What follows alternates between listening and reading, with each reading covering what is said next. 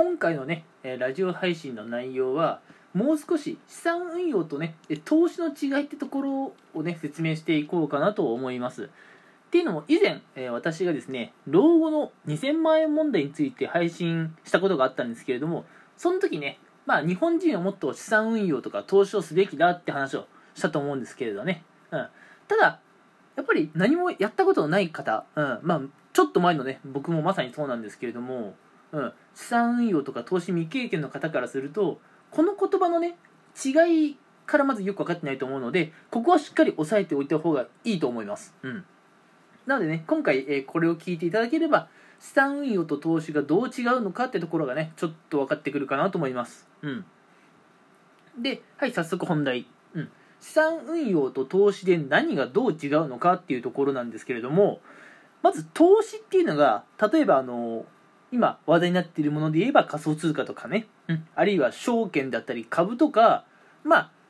金銭的なね、まあ、利益を得ることをまあ目的で自分がまあ普段ね銀行に預けているお金とかあるいはね、まあ、お財布の中に入っているお金でね、まあ、それをなんだろう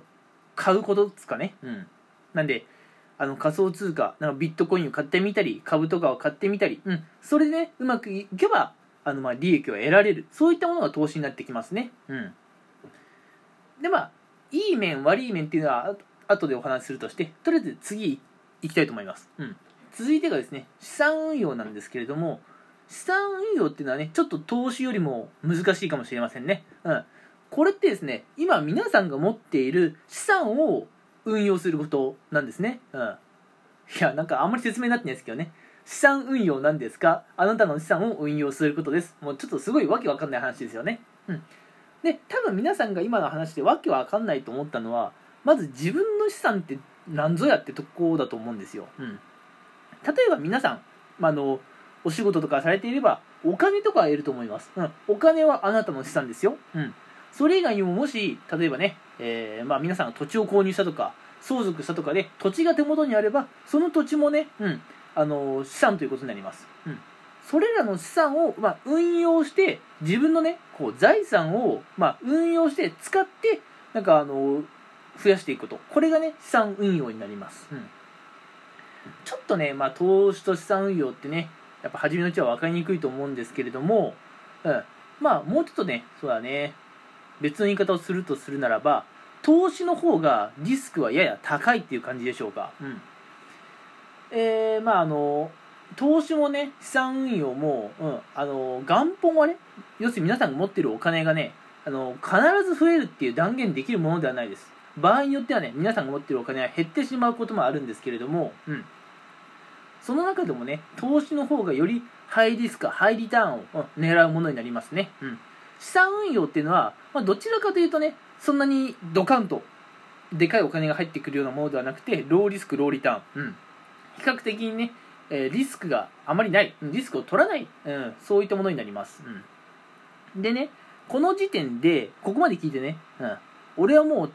ドカンとお金が欲しいぜ。っていう方は、まあ、どちらかというとね投資の方が向いてるのかなと、うん、あるいはね本当老後2000万円問題に備えて今じゃなくていいけど将来的にねちゃんとあのお金になっていればいいなという方は資産運用の方がいいのかなという気はします、うん、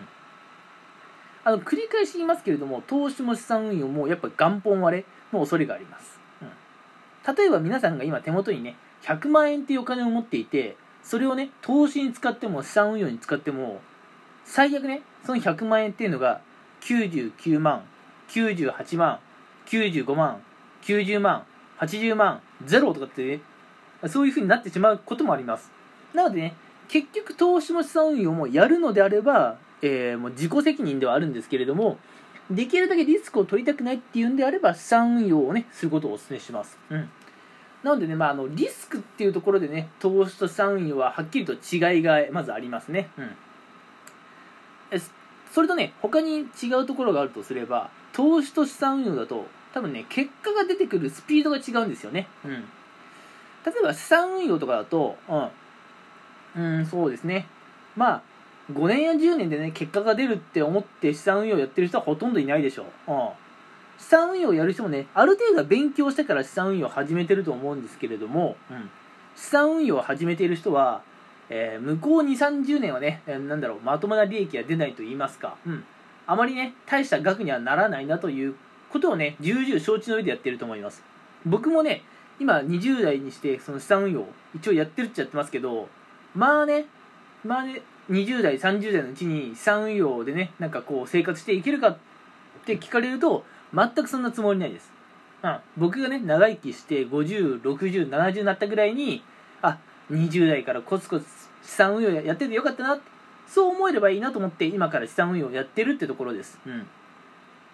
で投資はね資産運用と違ってそんなに長期的な目線で見ないんですよ、うん、もっと短いスパン、うん、1年とか5年とか10年とか、うん、実際 FX ってあるじゃないですか、うん。まあ、FX 僕はあんまり個人的にはお勧めしないんですけれども、まあ、僕の体験談に基づいてね、うん、FX はあんまりお勧めしないんですけれども FX なんてさ、う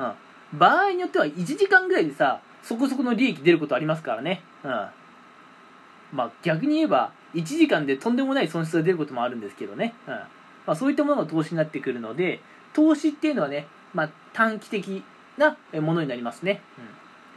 さあさあさあ、まあ、今回お伝えしたいのはこの2つということでね。投資と資産運用、まあ、どう違うのかっていうのをね、まあ、言葉で説明しても分かりにくいと思うのでキーワードをね使って説明していくとまずあのどれくらいのね、まあ、お金が入ってくるか。まあもちろんね皆さんが手元にある元本にもよるんですけれどもうん。あの長期的な目線で見るのであれば資産運用の方がねこういい収入が入ってくるかなという気がします。投資はねあまり長期的なも目線で見るんじゃなくて短期的短期的なね、うん、目線で見て、うん、うまくいけばまあいいお金が入ってきます。うん。まあ、もし皆さんがね1万円とか2万円で資産運用とか投資をやろうっていうんだったらもともとのね金額がはっきり言ってちっちゃいので大した利益得られないと思うんですけれどね、うん。まあ、もしね100万とか1000万とかそれぐらい持っていたら、うん。えー長期的に運用していけば資産運用でしっかり結果が出てくることがあると思いますし、まあ、あの手元にあって使わない100万円とか1000万円とか、うん、短期で挑戦してみようっていうんであればね投資の方がいいかなという気がします、うん、これ何度もね繰り返し言うんですけれども投資も資産運用も、うん、あのお金を増やそうと始めたはいいけどあの最悪ねお金が減る可能性もあります。これリスクですけどね。うん。えーなのでねここは皆さん自己責任でやっていただきたい、うん、資産運用もね投資もね始めるっていうことも大事ですけれどもまあ事前の、ま、勉強とかあるいはね始めるタイミングっていうのも重要なんですね。うん。始めればいいってもんじゃないんですよ、うん、なのでねそこはしっかり皆さんで、えー勉強してね始めてもらいたいと思います、うん、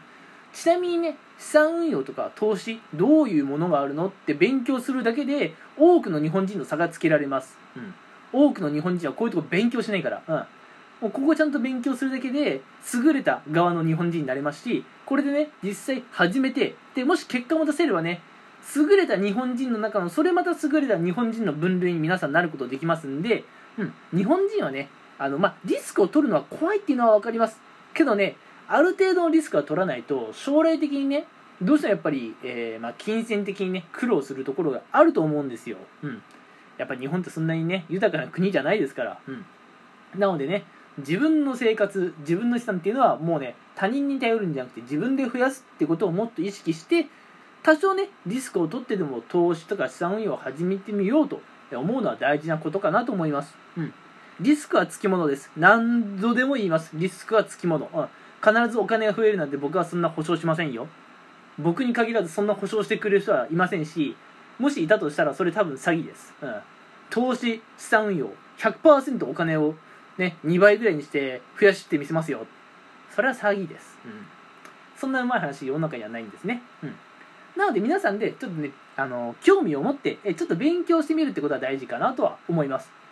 ということで今回はね投資と資産運用って何がどう違うのっていうのをお話ししていきました、うん、だ将来的にねどうありたいかってところで投資をすべきなのか資産運用をすべきなのかは違うところなので、えー皆さんそこのところはえー気をつけて、えーね、始めてみてください。それでは今回はこの辺にしたいと思います。聞いてくれてありがとうございました。